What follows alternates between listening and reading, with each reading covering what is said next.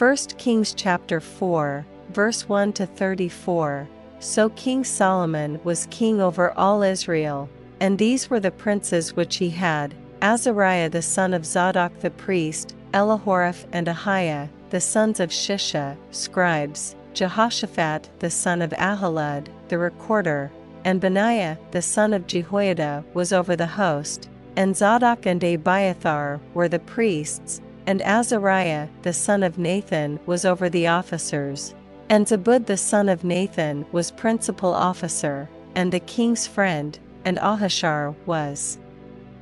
Over the household, and Adoniram the son of Abda was over the tribute, and Solomon had twelve officers over all Israel, which provided victuals for the king and his household, each man his month in a year made provision.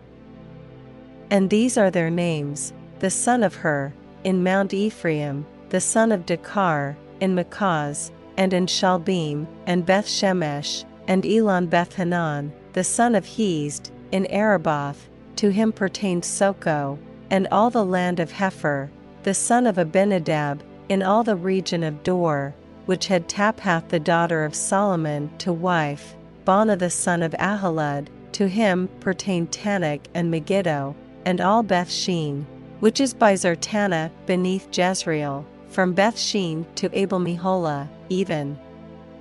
Unto the place that is beyond Jokneam, the son of Geber, in Ramoth Gilead, to him pertained the towns of Jair the son of Manasseh, which are in Gilead, to him also pertained the region of Argob, which is in Bashan, threescore great cities with walls and brass and bars. Ahinadab the son of Iddo had Mahanaim, Ahimaaz was in Naphtali. He also took Basmath the daughter of Solomon to wife.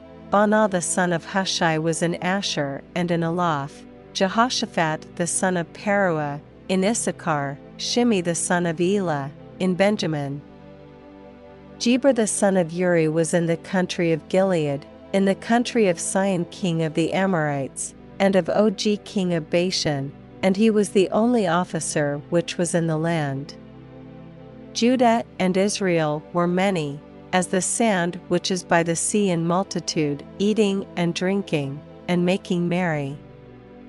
And Solomon reigned over all kingdoms from the river unto the land of the Philistines, and unto the border of Egypt, they brought presents, and served Solomon all the days of his life. And Solomon's provision for one day was thirty measures of fine flour, and threescore measures of meal, ten fat oxen, and twenty oxen out of the pastures, and an hundred sheep, beside harts, and roebucks, and fallow deer, and fatted fowl for he had dominion over all the region on this side the river, from Tiphsah even to Azzah, over all the kings on this side the river, and he had peace on all sides round about him, and Judah and Israel dwelt safely, every man under his vine and under his fig tree, from Dan even to Beersheba, all the days of Solomon.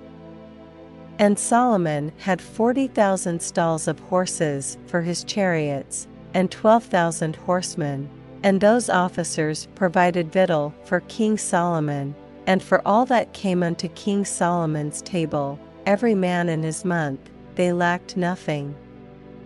Barley also and straw for the horses and dromedaries brought they unto the place where the officers were. Every man according to his charge. And God gave Solomon wisdom and understanding exceeding much, and largeness of heart, even as the sand that is on the seashore. And Solomon's wisdom excelled the wisdom of all the children of the east country, and all the wisdom of Egypt, for he was wiser than all men, than Ethan the Ezrahite, and Heman, and Chalcol, and Darda, the sons of Mahol, and his fame was in all nations round about.